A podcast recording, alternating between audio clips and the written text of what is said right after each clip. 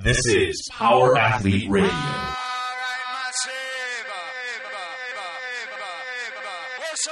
With your hosts, Denny Caves, Professor Booty, and the Luke Summers. And now, toes forward, hips locked, shoulders set, and retract those scapulars. It's time for some knowledge bombs.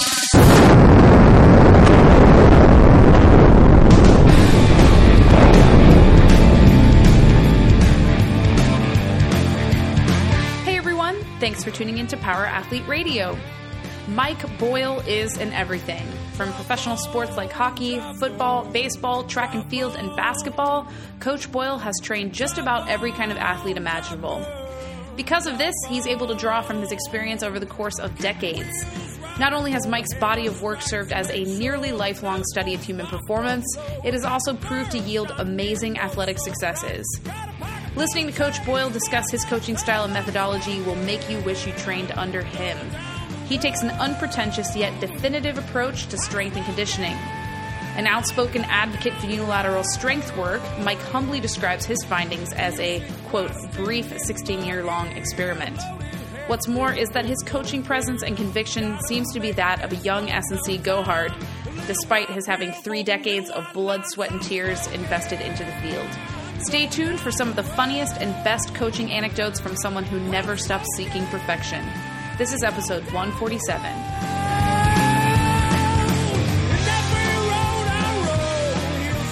Power Athlete Nation, what is up? You got Luke here with John at Power Athlete HQ. You got Tex over in DC joining us on Power Athlete Radio. And we are excited to have a man, the myth, the legend, uh, one of the big names in strength and conditioning, Mike Boyle, on, uh, on the podcast today. And why are we so excited? Because Mike is a sharp dude. He's been at this for a long time. And, uh, and we're finally at odds with someone who we parallel in philosophy with, but we have certain disagreements. For example, Mike Boyle Strength and Conditioning offers the most comprehensive performance enhancement training in the country. We disagree because we think that's us. No, I'm just kidding. I'm just kidding. So, uh, but we'll, no, we're going to get into the ins and outs of what. That's called marketing, just so we know, guys. I think we actually stole our mission statement from you. Yeah, so exactly. I'm, I'm pretty sure it was a Bar- guy. we were inspired, John. well, just cut out the massage there. well, just so you know, a lot of people have sto- stolen my bio too. Every time I read the internet, it's like has trained players for the NBA, NHL. I mean, like people. I said if they met the guy in the elevator once, then they trained him, and it's on their bio. It's amazing how many uh, Well, we immensely got- qualified well, we twenty-five use your year bio olds for are all our around. bios. So. yeah, well, it, it sounds good. I mean, uh, I well, I've been fortunate to have trained these people and actually trained with them as training partners, so I figured that works good too. You know. So Mike is uh, Absolutely. strengthcoachblog.com, Mike Boyle Strength Coach, uh, Strength Coach Radio. So Mike, tell us where you're at, what you're in. Give us a little background. If anyone out there Other than getting in early and buying all the good URLs. yes, Jesus.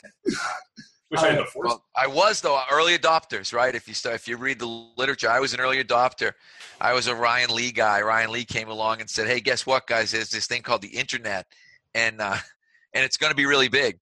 And I was smart enough to listen and realize, wow, I should, I need a website. And I started out with just, I actually got michaelboyle.biz because michaelboyle.com was a chef in Denver, and that's true.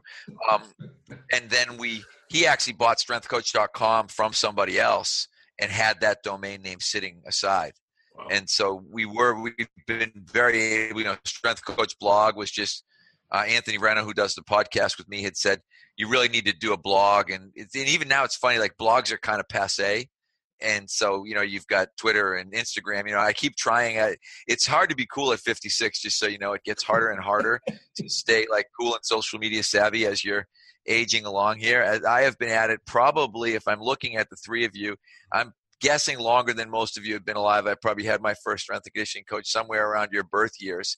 So, uh, so let's track back. I my mean, tell first us, strength and conditioning Yeah, yeah. tell us Yeah, about the journey. What year was it? Did was It was uh, TV? Was it 1982. 82? Yeah, I just Yeah. had I had just been born. Tex was had just a twinkle born. in his father's eye. I was still pretty young at that point. Yeah. And so 19, and I was lucky. So you talk about I always tell people the outliers moment in your life, right? I show up at Springfield College in 1977, I guess, fall of 1977, and I and I could be wrong about some of this, but I'm pretty sure when I walk into my dorm in the fall of 1977, there's a big character that looks like you two guys right now, like big. Obviously, he lifted weights. He's standing at the front door, kind of greeting everybody as they go in. His name's Mike. Great, big guy. Looks like he lifts weights. I'm a young kid, thinks he's a football player. Which I, I said my my athletic career was ended by lack of size and lack of ability, something that happens with a lot of people. But I run into this guy who ends up being Mike Woicik, who is the longest tenured strength coach in the National Football League. He has more Super Bowl rings than anybody in the history of the league.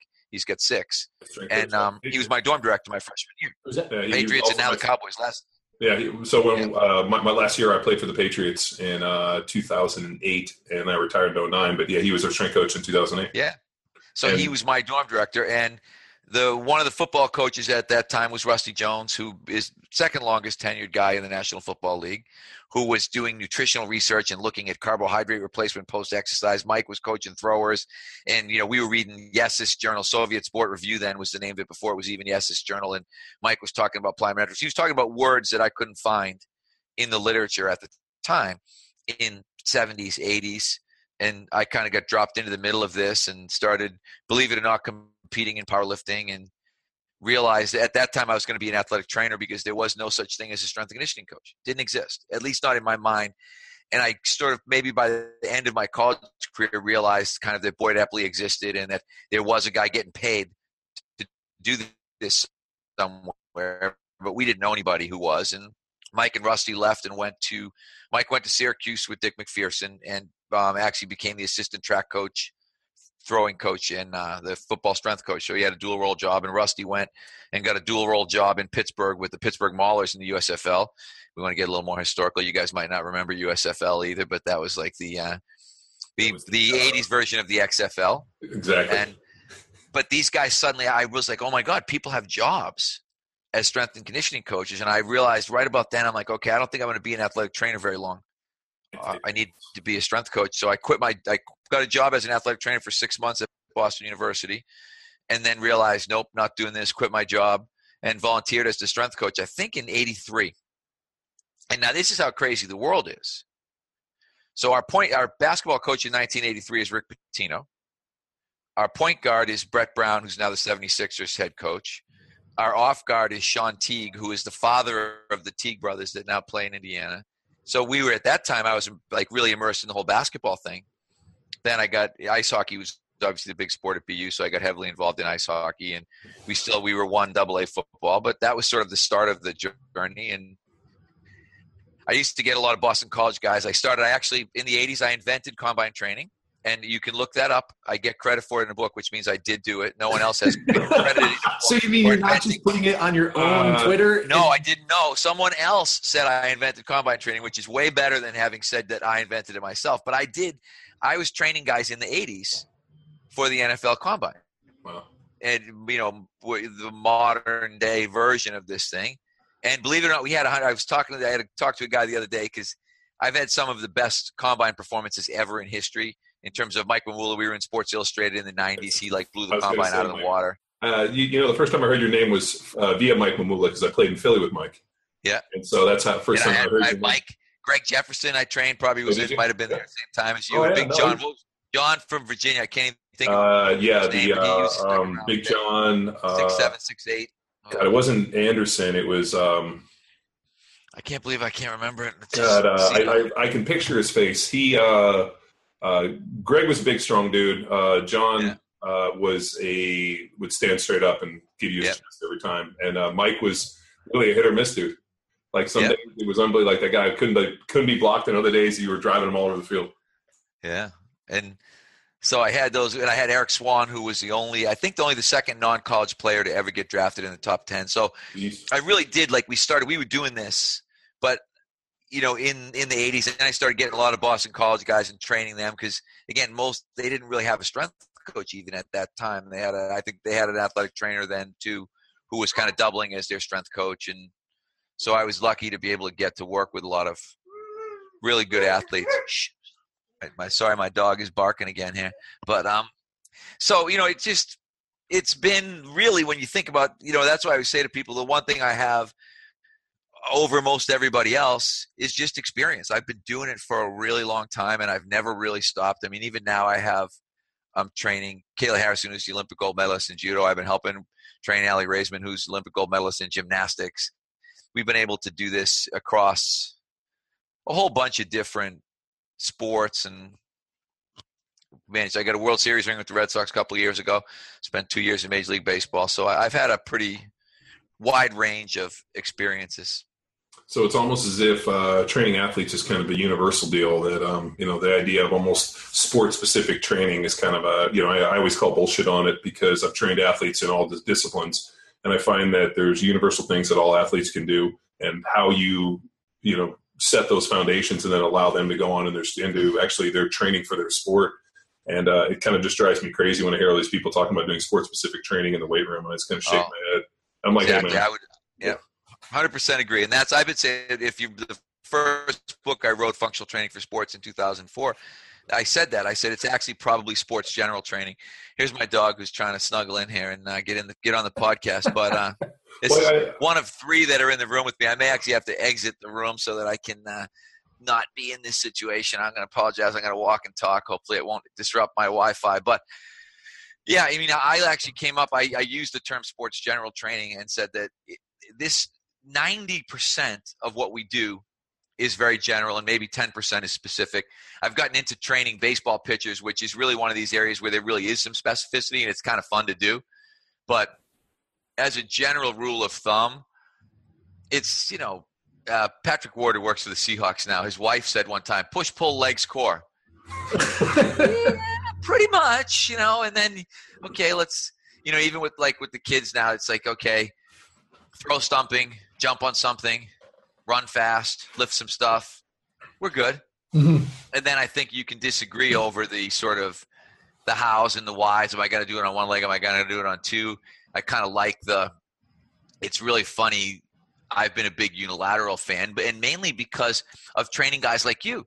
I saw as the guys got older, they didn't tolerate the bilateral stuff, the stuff that I could do to kids in college. Suddenly, I couldn't do to some of my older clients anymore. I found that, and I had guys. I started writing an article that I should finish on called "Training a Client for 17 Years." I had one of my guys who just wow. retired from the NHL, who I had from 18 up through 35. Wow. And and what I watched at, at 18, he could bench press 305 pounds. He was one of the strongest kids we ever had come into our program at BU. Ended up going, you know, won a couple Stanley Cup rings playing for the New Jersey Devils. And we always talked about the idea every year there was another thing he couldn't do. Right. we used to back squat, we used to clean, then we used to front squat, then we did, you know, and, and eventually by the end it was sort of okay, find some stuff that he can do, pushing, pulling, lower body, core work that isn't beating up his joints, that gets him back to work, quote unquote. Um, you know, at a at a situation where he can make money again. Mm-hmm. Well, and you, you actually hit it out of the park. Oh, good. Well, I, I was going to say you, you hit it out the park. Like at the end of the day, he's not getting paid to train and lift weights. And I think that's where people get wrapped around the axle. They get so lost in this idea of like, you know, the sets, percentages, movements, all this. And at the end of the day, if the uh, if the athlete is doing a training program that allows them to go out and be successful, then that's the efficacy of the program. And that's why I just kind of freak out where people start arguing about this minutia. And I'm like, how was the performance? You know, if you have a guy like you said, you, you kept finding movements that he could do that allowed him to challenge and continue to do his job and all of a sudden it wasn't like you know i mean obviously being you know enough of a, a, flexible thinker that you're like well shit we can't do that instead of just forcing him into the box you're like let's find things he can do. Yeah next best thing. And um you know right like, we used to always joke it's like okay let's go back and steal another million dollars. Yeah. Because that's that's we, what we were we trying to call this like give me the money yeah. the money. right try to get paid again. Yeah. try to go back make the team one more time. And most of our guys like a guy like jay particularly I mean, he was nowhere near as strong in year whatever. I don't know how many years he actually played in the NHL. He probably played 13 or something like that. I mean, in year 13, he was so much weaker than he was as an 18 year old coming out of high school. Or actually, he was a 17 year old. He was one of those 17 year old college freshmen. But he was still there. He was still playing. He was still able to do it. You know, at one point, he was one of the fastest skaters in the National Hockey League, you know, won his team's fastest skating competition. So the one thing for us, we've got a lot of better than anecdotal data that relates to a lot of the things that we've done. But as you said, there's so many people love the minutia of this thing. They love to talk about triphasic training. I always tell people, if you want to spend more than 30 seconds talking about periodization with me, you're spending way too long. You know what I mean? We're going to change shit up every three weeks. And okay, that's it. Hey, we're done. You know what I mean? It, like it really, like some guys want to spend, you know, countless hours thinking about, you know, which I had a guy one time arguing with me over like Sheiko versus Smolov squat cycles. And I was like, do you really think anybody who's a training athletes cares. But powerlifters, maybe they care, but athletes don't care. Mike, I was going to ask, could you share some of the signs or kind of symptoms of overuse, overload that you were looking for in there's more experienced athletes to identify, all right, we can't do this anymore, or what can we do? Um, I, I'm going to bring this down to moron level. I wrote an article one time called "Does It Hurt?" and I'll ask a guy to do an exercise, and I'll ask him, "Does that hurt?" And if he says yes, then we can't do that exercise anymore. So we're not. I, you know, I said when I was a college strength coach, my job was to pound square pegs into round holes as hard as I could. And that's what I was getting, you know. And I look at people and I think, you know, Gray Cook calls it adding strength to dysfunction. I was like, well, I wasn't adding strength to dysfunction, or that was my job. You know, I was sort of, you do this shitty 405 squat, and I look at you and think, do you want to try 415? You think you can go up 10? because you know you kind of got deep enough and you didn't get hurt, and that's what we did. So, Mike, was, but I mean, it's for for an experienced coach like you with an athlete you have a relationship with, and you know their abilities.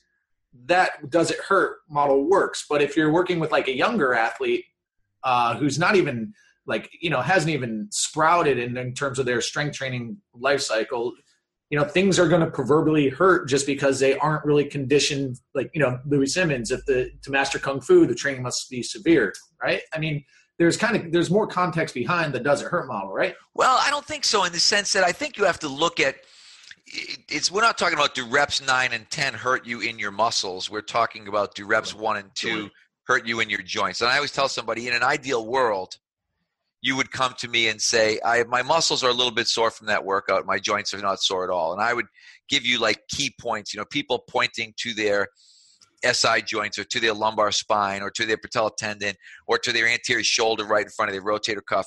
If people are pointing at me and saying, I feel it there, then, and that's what I said to text up above, that's my like flag, like, hey, that's not good.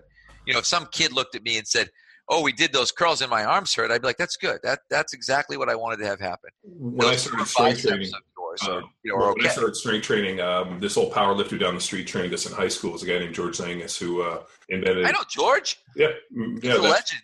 Yeah, marathon super suits and all that. I mean, so yeah. so George lived down the street from me. And when I was 14 years old, we'd go and George trained us in his garage. And so, you know, so I mean, that's kind of how I got steeped into strength training. And the difference is for you, you learned how to lift from a. He was a really good lifter. Mm-hmm. Oh yeah, and he was the Thompson powerlifting coach, and Bill yeah. Kazmaier, and all these old lifters would always yeah. show up, and our job was to show up and rack weights for three fucking hours. Well, yeah. drink coffee and eat sandwiches, and then we got to lift after. Yeah. But the one thing that was kind of a negative was, uh, you know, he would always, you know, as things were progressing, like, you know, I mean, it was powerlifting, so we wrapped our knees. I remember always being like, man, every time I wrap my knees, it hurts, and him being like, well, that's normal. And it wasn't yeah. until I developed severe patellar tendonitis that I was like, oh, that probably wasn't the best thing probably, yeah. that early. Well, I remember that from leg extensions. People, when I was a kid, you know, leg extensions, do leg extensions, do leg extensions. You're going to yep. keep getting hurt. And leg extensions always hurt my knees, so I stopped doing them. I said, they hurt. Squatting doesn't hurt me, but leg extensions really makes my knees hurt. Yep. And I just started to be, I guess, you know, you think about being intuitive and thinking things through and realizing that, okay, I'm not going to do stuff that hurts.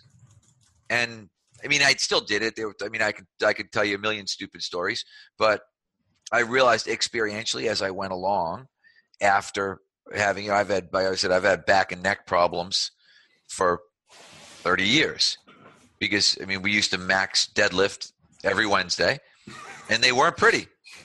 We call uh, we actually changed the name of deadlift days to actually the darkness so we just realized that any day we pull heavy, it's just going to be a dark day. And the thing is, is we don't like to do it just because uh, I find, geez, I would back squat every single day heavy, and I have to not have to deadlift once a week. Yeah, but what I realized, we went back to deadlifts about five years ago because I realized I disliked deadlifts because the way that we deadlifted, which was to try to deadlift as much weight as we possibly could, mm-hmm. wasn't good for you. But then I read Barry Ross's stuff, and I don't know if you're familiar with Barry Ross. He's Allyson Felix's coach great sprint coach. But he was wrote this article and was talking about a whole book called Bear Powered, and he was talking about how deadlifts were much better for you than squats because it involved more muscle mass. You were using grip strength, you were using upper back strength, you were using mid trap, lower trap, and it was one of those where I was like, "Ooh, I want to really disagree with them, but geez, he's right in the sense that you're not doing that in squatting. You're not getting the same kind of loading of the system. But what we realized was happening in deadlifting that we didn't think about and was better was that we're being loaded into flexion. Hmm. And so we had to create this really strong anti flexion force and get really stiff in our back. Whereas I always think like squatting was more of a balancing act. You were going to get a really big weight up on your spine and you're going to try to figure out how to balance it on the top of that system and you'd have all these compressive issues that we didn't get with deadlifting once we stopped doing ugly deadlifts. You know, uh, uh, Zangus always told me that the best way to train the deadlift was to squat and to ignore it like a pretty girl. So we, uh, we, literally ignored the deadlift. He told him he's like he he, had, he was funny. He had a 315, 405, 495, and a 575 bar all set, and he would go and we'd have to pull one rep of each at the end of the squat workout, and that was all we deadlifted. He also believed that you know heavy rows. I mean, we did uh, close grip bench, seated dumbbells, and weighted dips was all we did for upper body, and then we back squatted and pulled some deadlifts, and that was all they ever let us do. That was all we did, and that's but that's why if you look at our programming now, it's not that much different. We try to really keep stuff simple. And then we add in like people would look, oh, but you're doing chops and lifts and hip work. Yeah, we'll throw like a, you know, the more days you give me, the more shit I'll throw in. Sure. you know, like because I can do little rehab, prehab stuff and fill space with it. And but the reality is, we're doing chin ups and we're doing rows and we're doing you know, not just in our case, it's become much more unilateral because I get tired of the back issues, and we all have them. I mean, it's it's crazy because that's the thing I laugh about with lifters is that you have people who have the problems that you're talking about, who are telling you that it's okay and that you should do it anyway, and you're thinking, but you have a back problem You've yeah. got disc problems. You get these people say, "Oh, well, you know, I, I had a fusion," and you're like, "Well, if you had a fusion, there was something really wrong with you. Sure, you shouldn't have a fusion. That shouldn't have to happen." and we've gotten strong. I mean, we've gotten like crazy strong with this unilateral stuff.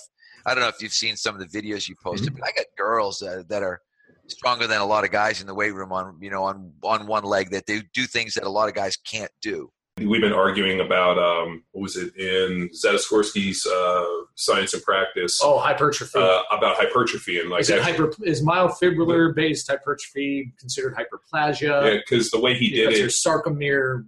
There's increased. Right, you should fire. You get to get rid of that guy. Yeah, he's out. Oh, no, he's well, science. He's well, he, yeah, he, he Show him your arms. So you keep pulling that shirt down to cover your arms. You know about hypertrophy. Just tell me. this is how you do it. Who cares what? Like, did you split fibers? I don't think so. Did they get bigger? Yes. It's well, all right. You said his, you know, his idea was, well, was that you know uh, obviously there's a certain rep range that builds the sarcoplasmic hypertrophy, which would be like more of a water based kind of deal around it versus more myofibrillars. And so we've been kind of like, and then he was like, well, is it is it hyperplasia? And I'm arguing, I'm like, I don't fucking know. But here's the deal. I know that when people lift lower rep ranges with higher percentages, people get kind of a thicker, more dense muscle. If you do a lot of volume with higher rep ranges, you look a little bit more kind of bodybuilder esque, where you know the muscles get a little bit bloated. And I was it's, like, I, you know, I it's funny because I go back all the time with people, and I think, I think the the drug thing has influenced so much of how we think over the past 25 years that we. have. If you go back, like that's what you said, you know, you go back to to George Angus and those guys I mean, these guys were some really big, thick guys who did very, very basic programs. If you go back to your early bodybuilders, you go back to Reg Park and guys like that, and you'll when you go back and read that stuff, really, really basic. You know, five times five, not a lot of volume, not a lot of exercises, and it, we kind of got the the bombing and blitzing Weider thing kind of creeped its way in, right along with the drugs from say late '70s on. And I think people have no idea. I don't think people have any idea how to get strong or how to get big but well, they think they do because you talked about that, you know, genetically gifted phenomenon again. You know, you take a guy, a, a classic mesomorph who's playing American college football, and Curious George could be his strength coach, and he's going to get bigger and stronger. Well, you know, um, uh, I feel real fortunate to, you know, basically have grown up in George Angus's garage. I mean, and George was, you know, knew everybody and everybody knew him and he was real forthright at a very young age with us. I mean, he would talk about, um, you know, he always referred to uh, Frank Zane used to come and train with all the guys, someone his powerlifting team, and they used to call him the chemist because he would have a doctor's bag of stuff, and he talked about um, you know the uh, amount of drugs those guys would take. But the one thing that was interesting is I remember Kazmaier, one of those dudes, showed up one time and he had like a convertible Cadillac, and in the back he had rigged up a blender and he had an ice chest in there with food. And every time he stopped wherever he was going, he would basically get out and make this shake, and he would throw everything in the shake. It was like an apple, milk, chicken, whatever he wanted in the shake. And every time he would stop, and the guy, you know, they figured he was eating like you know fifteen thousand calories a day. And so what George was pissed off about, he said, you know, everybody fucking thinks it's drugs, and he said the drugs don't really help as much as people do. It's actually the amount of food and eating. And he goes, also people don't know how to relax and that was a comment he made about uh, Schwarzenegger. He said, you know, when he met Arnold, he goes, Arnold used to nap constantly. He goes, the guy probably slept 14 hours a day, and everybody talks about Arnold's hustle. He goes, and he was training. He goes, that dude would train his ass off and sleep and eat. And that was the thing that George always talked about. He said, you know, these guys today, he goes, what they're doing is they're using more and more drugs to make up for the fact that they don't eat enough and they don't sleep enough. So it's kind of a deal. He's like, if you, you know, and he, just talked about, um, uh, you know, all the old power lifters and this, and he goes, you know, he goes, they weren't taking nearly what the, what the guys today are. Uh, it's just the fact that most of these guys had no concept of it. But he also talked about um, God, who was the big uh, the big bench press dude? Um, fuck, I can't think of his like big hairy chested. Uh, Dan, um, Doug Young. Yeah, yeah, Doug Young. He talked about Doug Young. He goes, you know, was uh, you know his the amount of food that Doug Young consumed. He goes, I've never seen anybody sit down and eat that much food. So that was always what I remember about George talking about eating. And um, you know, there was just it was, it was pretty good. I mean, because there was really no supplements back but then. That's the thing. But if you go back and read, like even go back and read super squats, go back and read the old Randall Strossen stuff. You know, a gallon of milk a day. Yep. There were all these. I mean, it, it's not the. We're not in a complicated. I always think. I always tell somebody, there's not a lot of us who gave up our Mensa memberships. Maybe the two of you and me to come here and do that. but in general, this place isn't populated by geniuses, mm-hmm. and, and you know, it's it's not hard. It's not complicated. Well, I always tell people it's a shit test. I have a slide of my dog shit uh, out in my yard, and I have it in my presentation. And I said, well, you know, look at it. It's shit, right? Mm-hmm. Said, it, that's pretty. That's strength and conditioning coaching. You can walk in the weight room and look, and I can be like, that looks like shit. Not very good. You got to fix that. Well, the, or you can look at it and think like that looks like ice cream. Like, hey, that's fucking, that's perfect. That's what I'm looking for. Well, the, the other it's one is, is uh, uh, old man Zangus always talked about um, uh, Vince Gironda's uh, Stone Age diet. So he'd always be like, "Hey, here's the Stone Age diet," and like he'd always talk about. It. He's like, "Those guys were pretty jacked," and he talked about, you know, it's like raw milk and real food, and that's kind of what we ate because, uh, you know, George's best friend was uh, Papadakis's, and they had a Greek restaurant, and so we would just eat. That was a big deal for us, is like steak and like this kind of basic Stone Age diet. So all of a sudden, you know, I always kind of ate that way just because, you know, uh, you know, it didn't make me feel bloated, and I always got bigger and stronger, and you know, squatted six ten by the time I was, you know, before I was twenty, and bench five hundred when I was twenty two, and um, you know, hit all these numbers and the thing I always laugh about is uh, all of a sudden people start talking about this paleo diet. And like they were talking about the paleo diet. I'm like, you mean the Stone Age diet? And like, it was just kind of funny. And, you know, people, it just, I don't know, man. It, uh, the more, uh, the more, the, the farther I go in this thing, the more I look back to what we did back then. And it just seems to make a lot more sense than a lot of the shit I see today. Well, that's why it's interesting. But I said, have you read Outliers yet? Yeah. Yeah. So, you know, you think about it, you had your Outliers moment, much like, you know, Steve Jobs and those guys growing up on the same street as Hewlett or Packard or whoever it was, you end up on the street with that guy. You know, I end up in a situation where I get dumped in with Mike Woicik when I'm 17 years old. There's so many of these things that are relatively random that make us it's I guess you know you think well it's not luck because you kept going back to George's place and you kept doing the work but there's this mixture of luck and opportunity and we had a great lucky to be at the intersection. We, we had a great chat. Uh, Dan John, who I, um, I, I work as a contractor for Naval Special Warfare, and we go around and I teach performance for the SEAL teams. And I, I met Dan on a speaking engagement we did, and I sat in and uh, really really good motivational speaker. Uh, like got a very very cool perception to things and kind of a good sense of humor about himself. So he was on our podcast, and he asked the two most important things for athletic success and for greatness was uh, genetics and geography and I remember him saying, "You can be the best hammer thrower in the world, but if you don't live in, you know, Finland or Iceland or one of these countries where that wants to throw the hammer, you're never going to basically have the opportunity to do it." And I always think, like, you look at a lot of these great situations, it's just genetics and geography. I mean, yeah. would I have been you know, if, if I hadn't been steeped in this thing when I was, you know, just happened to train at this old man's garage who literally just, it kind of makes me laugh when I first saw the CrossFit stuff. I was like, oh, it's like the garage I trained in. You know, because after we would lift weights, we had to walk up and down his steep ass garage with uh, heavy dumbbells. So we would just do trips up and down, up and down the garage with heavy dumbbells. And George called it like, you know, you got to get sweaty. Let's do a little bit of conditioning so we can go out and eat some food. You don't want to, you don't want to get fat. So after we would train, we do a bunch of heavy farmers walks, and that was part of our training. And I got they're like, it's called metabolic conditioning. I'm like, no, we've been doing that shit for like 25 years. Oh, that's that's my problem with CrossFit. I said uh, I've been doing you. You didn't. No one invented interval training. I mean, and somebody did obviously, but it wasn't anybody at CrossFit at any time in well, the recent past. But that's like Dan's a really good friend of mine too, and it's the same thing. You know, when you look, Dan, you know, it. You talk about you know geography, genetics. The kid that's the top hammer thrower in the U.S.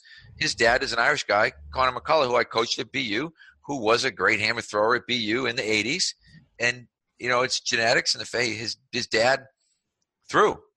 And all of a sudden that kid you know and it's like you know like dan said you know dan ends up at utah state where there's some really good throwers and he ends up being a really good thrower. It, it's not but that's why i think so much of and this is what I, I will give crossfit the credit for. It is you know you were part of a community.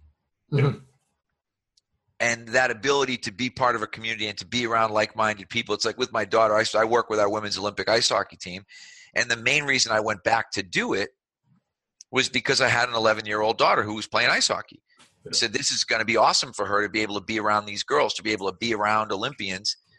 By the time my daughter was 15 she had a full scholarship to college to play ice hockey.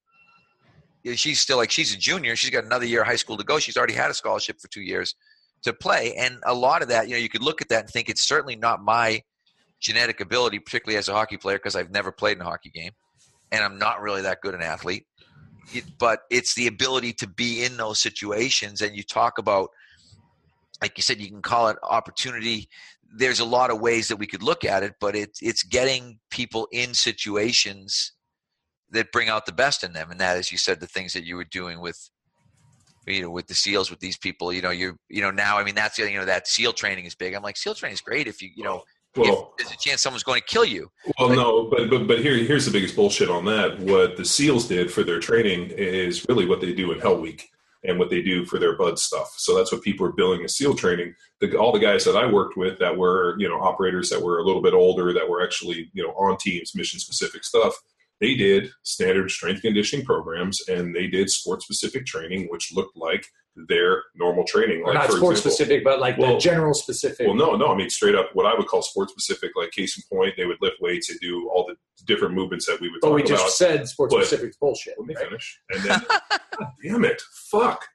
Then they would go over and they had a huge tank that looked like the front of a ship, and they had ropes, and they would swim in the water, and they would do all of what I called their sport specific work which looked like trying to pull themselves out of the water, climb ropes, or they would go to the range and shoot, which were actually like what I look like as practice for practice, their yeah. actual yeah. mission specific was type doing. Whereas when I look at sports specific training, it has to be done like like people always think, oh, we're doing sports specific stuff in the weight room. I'm like, there's no fucking grass out here, and unless we're punching and, and working like our actual technique, and those are little components that we're breaking down. But at the end of the day, like the only way you're going to develop your sport specific deal is in the fight. And so for those guys, that's what I looked at their training. And I remember when I first went to work with them, I'm like, you see all this shit you do over here? This is never going to prepare you for this. And you know, I mean, but at the end of the day, we can make sure you're strong, stable, healthy, and that you have enough tools in the toolbox. So when you go over here, you're not going to fall apart when you go run, you know, or try to hike five climbs. Right, exactly. That's I'm actually speaking at the TSAC thing in San Diego in a month, and that's one of the things that I'm going to talk about with these guys is that you know it's it really is it's not any same thing it, it's like i can give a different five minute intro and then the same 55 minute talk everywhere i go. Mm-hmm. and i always say to people it's about learning i talk about learning to speak coach learning to speak athlete. If you can learn the language of the people that you're going to talk to then you can explain to them why does this make sense for you. But the same thing i'm selling the same thing i always tell somebody we do medicine ball throws and you know, if it's a baseball player, I'm like, it's like hitting a baseball. If I'm a field hockey player, I'm like, it's like driving a field hockey ball. If I'm a hockey player, I'm like, it's like shooting a slap shot. If I'm a tennis player, it's like hitting a forehand. It's like hitting a back. We're through, we're doing the same freaking throw mm-hmm. every single time. So, so I'm like with that, I mean, for you, maybe segueing into a little bit of kind of the unilateral versus bilateral. Just uh, want to pick your brain there. You know, a big part of what we look at is the athlete's life cycle and training life cycle. And we're really we're really strong proponents of when a young athlete comes in, uh, assuming you assess them, the first position that we want to strengthen is kind of that bilateral ready position that we refer to as the universal athletic position. It's kind of that ready position, breakdown position, toes forward, wide base of support, ready to go any direction. And the best way we know how to strengthen that and replicate that is with our back squats or our bilateral hip hinge. Um, so that's a big component of our initial linear progression, as well as the pushes, the pulls, uh, some dynamic pulling as well. I mean, whether or not your athlete can rack or front rack a power clean isn't necessarily it. If we get clean pulls instead, right on. We just want dynamic, violent uh, hip extension with with like a clean type of movement. Uh, and then we ride that out through linear progression as long as we can to squeak out any sort of strength gains that we can we can glean from what we call the novice window. Um, now, understanding that once that's kind of once that window collapses, then we really then we start to focus in and work in our unilateral stuff, our lunges, our steps, our lateral steps, our uh, lateral lunges, things like that. And then we would, you know, more into like the Mike Boyle school of training. Um, with your thought process, when did you? I know you're a big proponent of unilateral, but I'm pro- I don't want to put words in your mouth. Talk to me about like what are your experiences with just squatting guys and bilateral movement? And why did you? Why are you so quick to jump into the unilateral when you get uh, well young. you know and it's funny it, it you know it, it was a quick 16 year experiment so um, exactly yeah basically and just really and it's all honesty so no, i believe like him, dropped it this buddy of mine jeff oliver who's another former nfl player who's the strength coach at college of holy cross in worcester we used to talk about it all the time you know we were kind of getting at that you know at one point we were years ago. We were at a Vern Gambetta seminar, and I can remember he came back and he was doing like single leg cleans and single leg snatches, and I was like, "You're freaking out of here!" Like, "You're what is wrong with you?" And and now we're doing that. But what happened to us over time, and this is what happens when you have a college football program, is when you've got all these bodies, you start realizing that. And I wish I could pull up. I, I don't think there's any way for you guys to see pictures on my. Um, I have one. I'm going to try to figure out if there's a way I can do this, but. Um, effectively what you start looking at is we realize that 20% of our athletes were going to have, have active back pain. Not necessarily so that they couldn't lift but they were going to be in the training room. We started tracking our numbers. This is probably in the 90s at boston university with football. We had we're one double a school. We got roughly you know anywhere from probably 60 to 80 kids in the program. And we would have anywhere from 12 to 16 to 20 guys who were getting treatment for back pain and I started to look at that and think, that's not a real good number. And I, you know, being this is the, the, we started getting these arguments. Our coach would be like, everybody has to test the squat. And we had a staff meeting one time where we were sitting around. I said, okay. And the head coach was like, so you agree? I said, yeah, okay. I said, I just need you to sign a letter saying that you said that, that you mandated that regardless of my opinion or the athletic trainer's opinion, everyone tests in the squat. And he's like, well, I don't want to do that said, Well, then I don't want to test everybody in the squad. I said, You can't tell me to go in and willingly hurt some people who I know are going to get injured at your request and have you not be willing to take responsibility for that. Which amazingly, of course, that was the end of everybody had to test in the squad at that time. And but what used to happen is then you have your sort of malingerers who try to creep into that group of guys who aren't testing. And you you know, right? Yeah, but uh, it's, it's, a good, it's a good term. No, it's but, a great so term. you're trying to figure out, like I was always trying to figure out, how do I close the net? How do I close the loophole? How do I make this?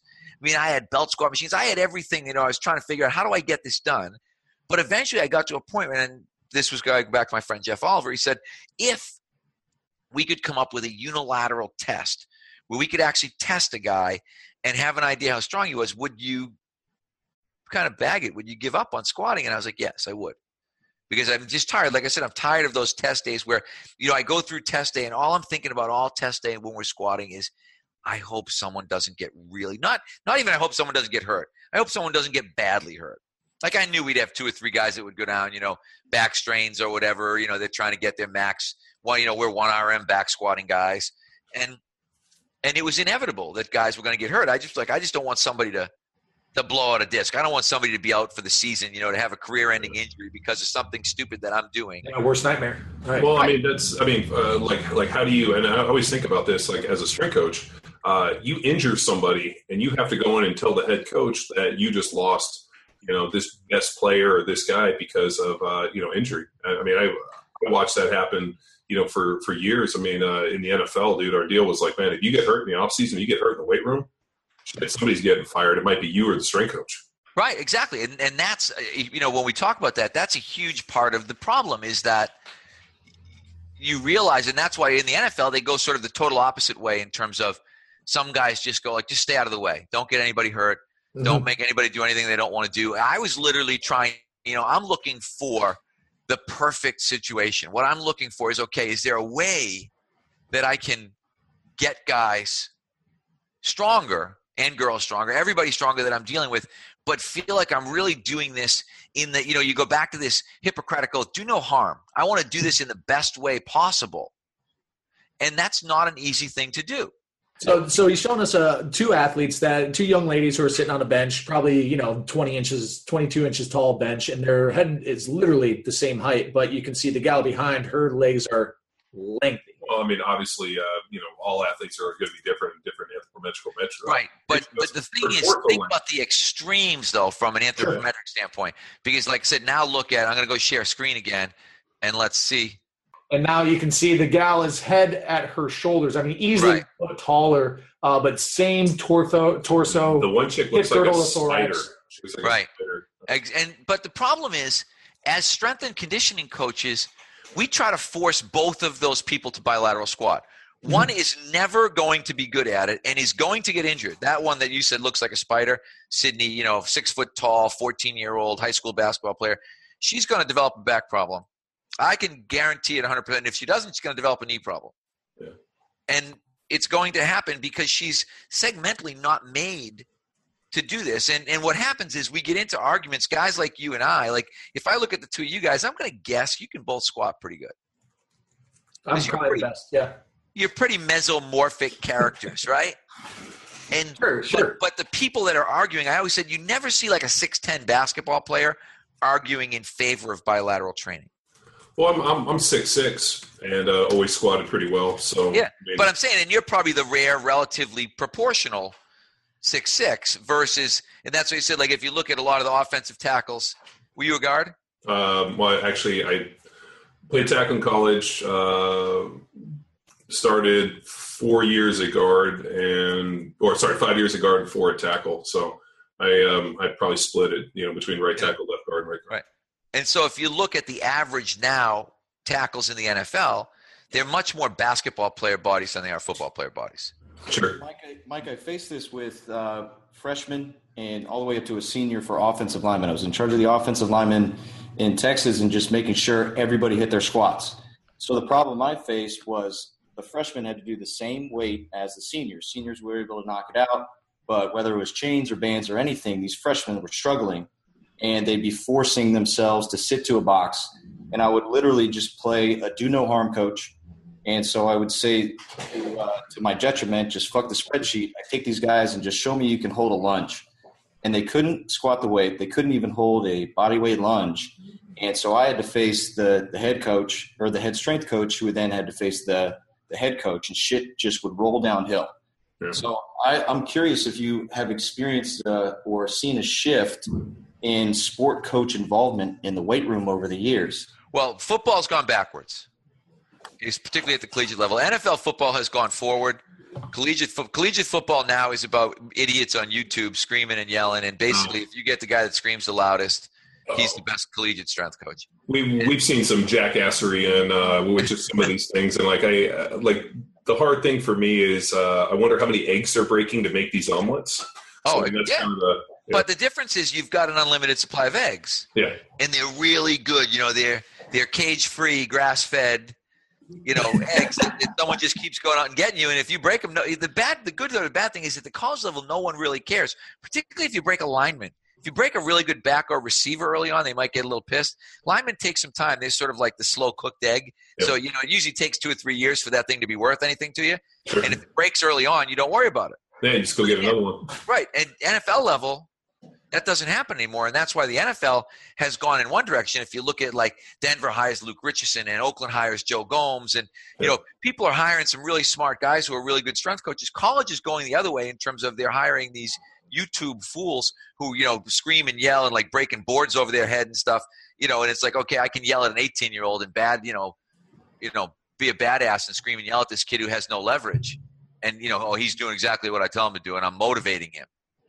Have uh, yeah, um, we have a uh, obviously you know Stu McGill, uh, good friend oh, yeah. of ours, and so um, yeah, we've had Stu on our podcast a couple times, and I hit him up on things.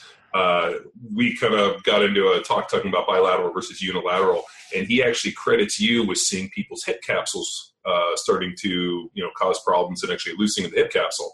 And he was, you know, we were talking about the difference. He's like, you know, Mike Boyle and all these unilateral movements. He's, he goes, I've seen uh, uh, from people you know taking his lead and actually overloading that movement pattern actually loosening up the hip capsule and he goes within the last 10 or 15 years i've seen a dramatic increase in loose hips from what i believe is a, a you know a people just doing unilateral movements as a from Mike Boyle. So I always thought that was kind of an interesting one. Yeah, and that's all. And I and I love Stu, and I think he's a brilliant guy. But I also feel like um, that's hundred percent anecdotal. You know what I mean? He has nothing to base that on uh-huh. because we know, like, we have no, like, our injury rate is like 0 mm-hmm. so it's one of those, you know, giving me, it's like giving me credit for global warming.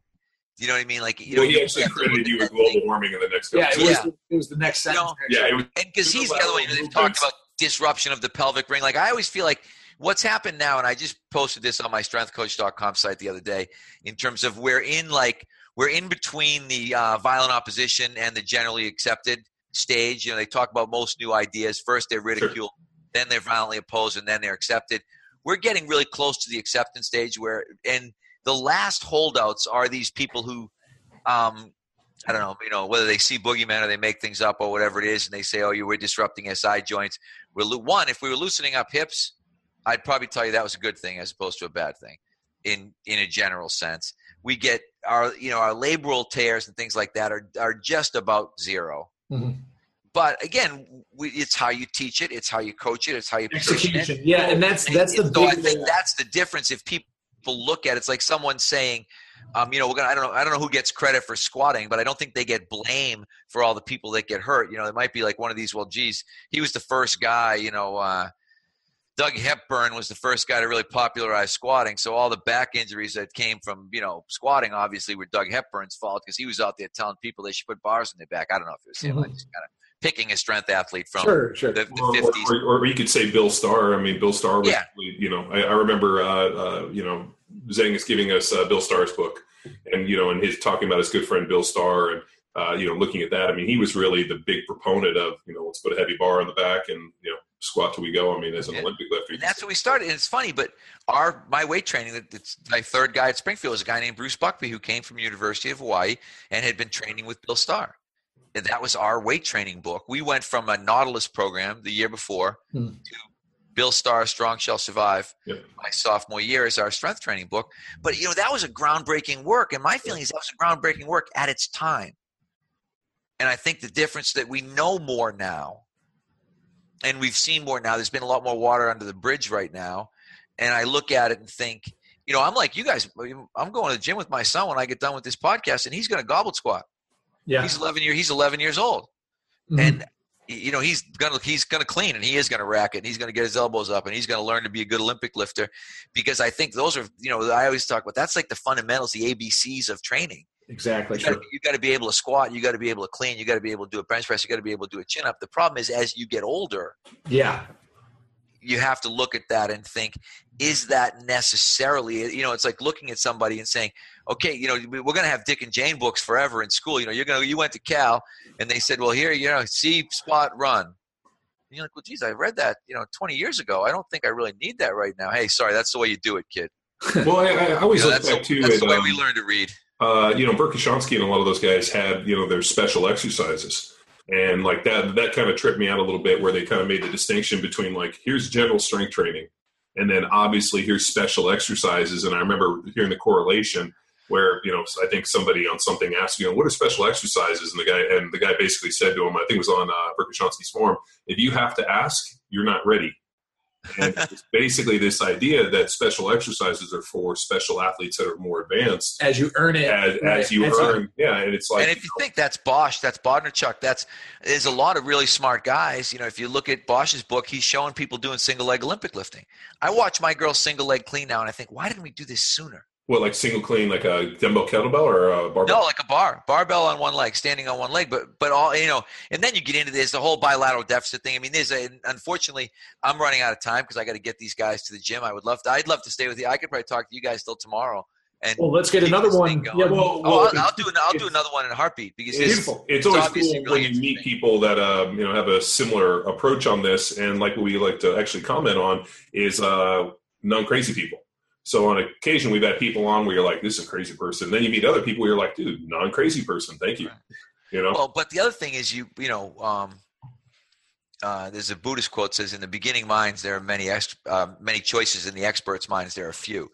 And I think there's a reason why the best people in the world tend to agree on a lot of stuff because when you've done your reading and when you've done your studying and when you're not attached to a particular dogma, you will probably come to a certain place which is where you guys are, where I probably am right now, where you think we agree on a lot more than we disagree on mm-hmm. because we've done the research, you've done the training yourself, you've done the research, you've then gone and done it to other people. Because I always say to somebody, hey, it's all great to say, oh, yeah, you know, squat till you puke, do this, do that, until you hurt somebody's kid or until you ruin somebody's career. And then all of a sudden, you're not nearly as bold as you were the day before because everybody's had that miserable moment where they realize, geez, that kid just got hurt, and that was my fault. Yeah, or, or, or the the thing which is hard for me is, um, you know, dude, I've had so many injuries playing the NFL from you know knee surgeries, and you know, thank God the one thing I've never had is any back. So I never had any back, but I had shoulder and knee and ankle, and um, getting hurt bums me out. So anytime we do any training or stuff, and somebody gets hurt, like I take it personally. I'm like, I'm so sorry you got hurt. And I think the one funny thing is, is uh, for me, the idea of getting hurt is like, we're going to need a surgery and I'm probably going to be fucked up. So the hard thing that I have to uh, deal, and, and you, you, made that funny comment about a malingerer, which I haven't heard used since I want to say uh, the the old trainer at the Chiefs, uh, Bud, and I can't remember Bud's last name, but Bud referred to a guy as a malingerer, and I laughed.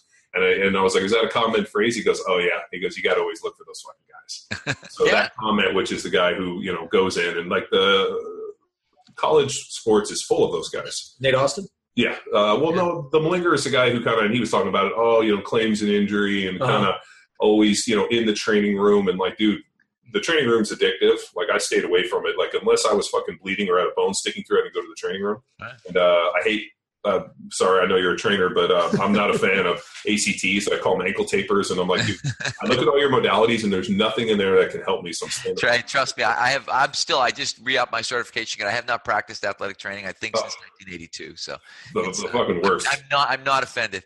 yeah, I am, and and you know why? It's because um, you know what sucks with training or, or with with trainers is they they have a really very limited uh, arsenal in which they can do. It's Isostim and it's fucking uh, iontophoresis if something was really bad, or maybe um, ultrasound and taping ankles and ice. And it just, I'm like, dude, there has to be more to this. Right. And, uh, what what you realize is that they don't want to do any hands-on work at all. No. And so, I mean, that's why for us, like we used to, I used to, I hire my own massage therapist. You know, I mean, we have a whole different angle on that athletic training, how we take care of our athletes than uh, and again, same thing. It's become more common. A lot of stuff that we're doing. That's what's funny about it is that it's all becoming more common. Yet people still think. I always said, like you guys, you know, even people like you that I haven't met. I think people expect to see Richard Simmons pop up on the screen, you know, and I'm going to have like leg warmers and a headband, and you know, no one's gonna, no one's gonna want to lift weights. And it, it, I always tell people, come watch. You couldn't be further from the truth, but, but you'll see some things that will make you think. Uh-huh. You'll see some things that will make you go, hmm, I wonder if I'm doing the right thing.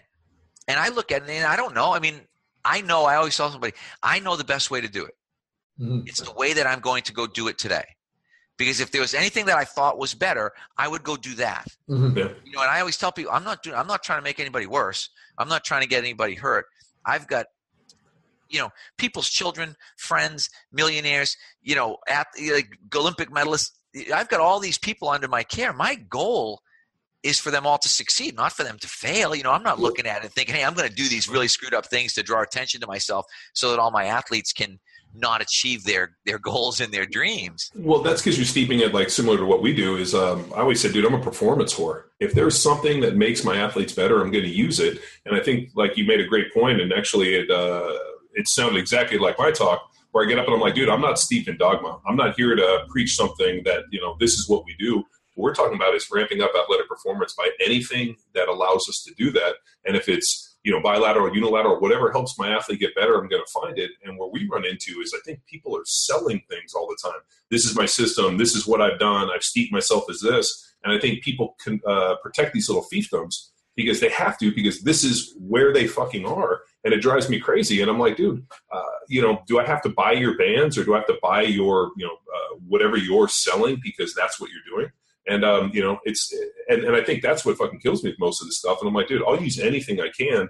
Um, but the one big thing is because we've tried just about everything. I mean, I've done everything in my life in terms of training, and I'll tell you what works and what doesn't work because I'm open ended and open minded enough to try everything.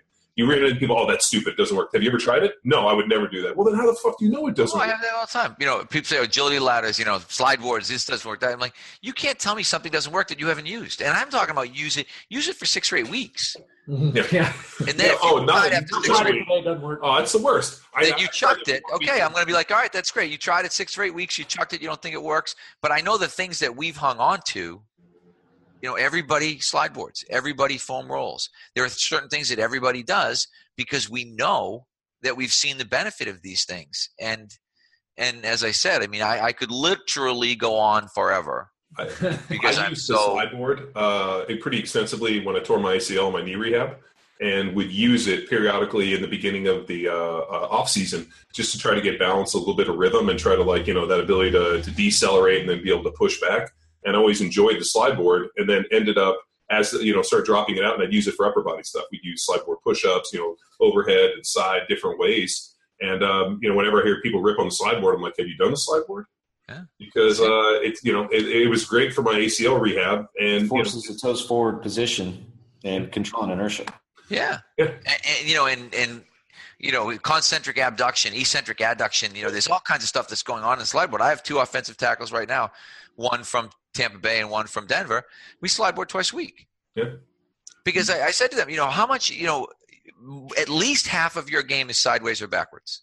And you're usually on one leg. Yeah.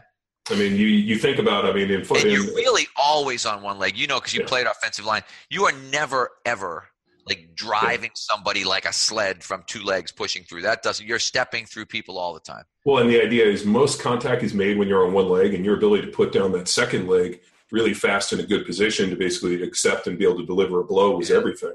Uh, we started using like a, uh, like a band around the top of the knees, like the Perform Better bands, when yeah. we would do the slide board. And you know, because what, what we started seeing is that you know people start letting the knees cave, and so by throwing the band on, it was a tactile cue to start driving the knees out, which ended up lighting up the hips and helping the glutes. And like that little trick alone, um, you know, we started using that in terms of band walks, lateral band walks, and what I, you know, people are like, "Oh, this stuff." I'm like, "Dude, let me tell you, do that stuff because what it ends up doing is ends up waking up and prepping you for what's ahead. And I think what people don't have any concept of is like uh, for a lot of athletes, they need to be reminded that things are available to them. And if you can create a, a you know a structure, or more importantly, a situation where you remind them of what's there, it makes the training much more meaningful. Right. Or if you create a system where they don't have choice. I mean, and I hate to say that, but I don't like choice. Mm-hmm. You're going to do, uh, you know, if we get two days, you're doing this. If we get three days, you're doing this. If we get four days, you're doing this. Yep. You don't get to choose anything. Yeah, well, a not wise one, man not one thing.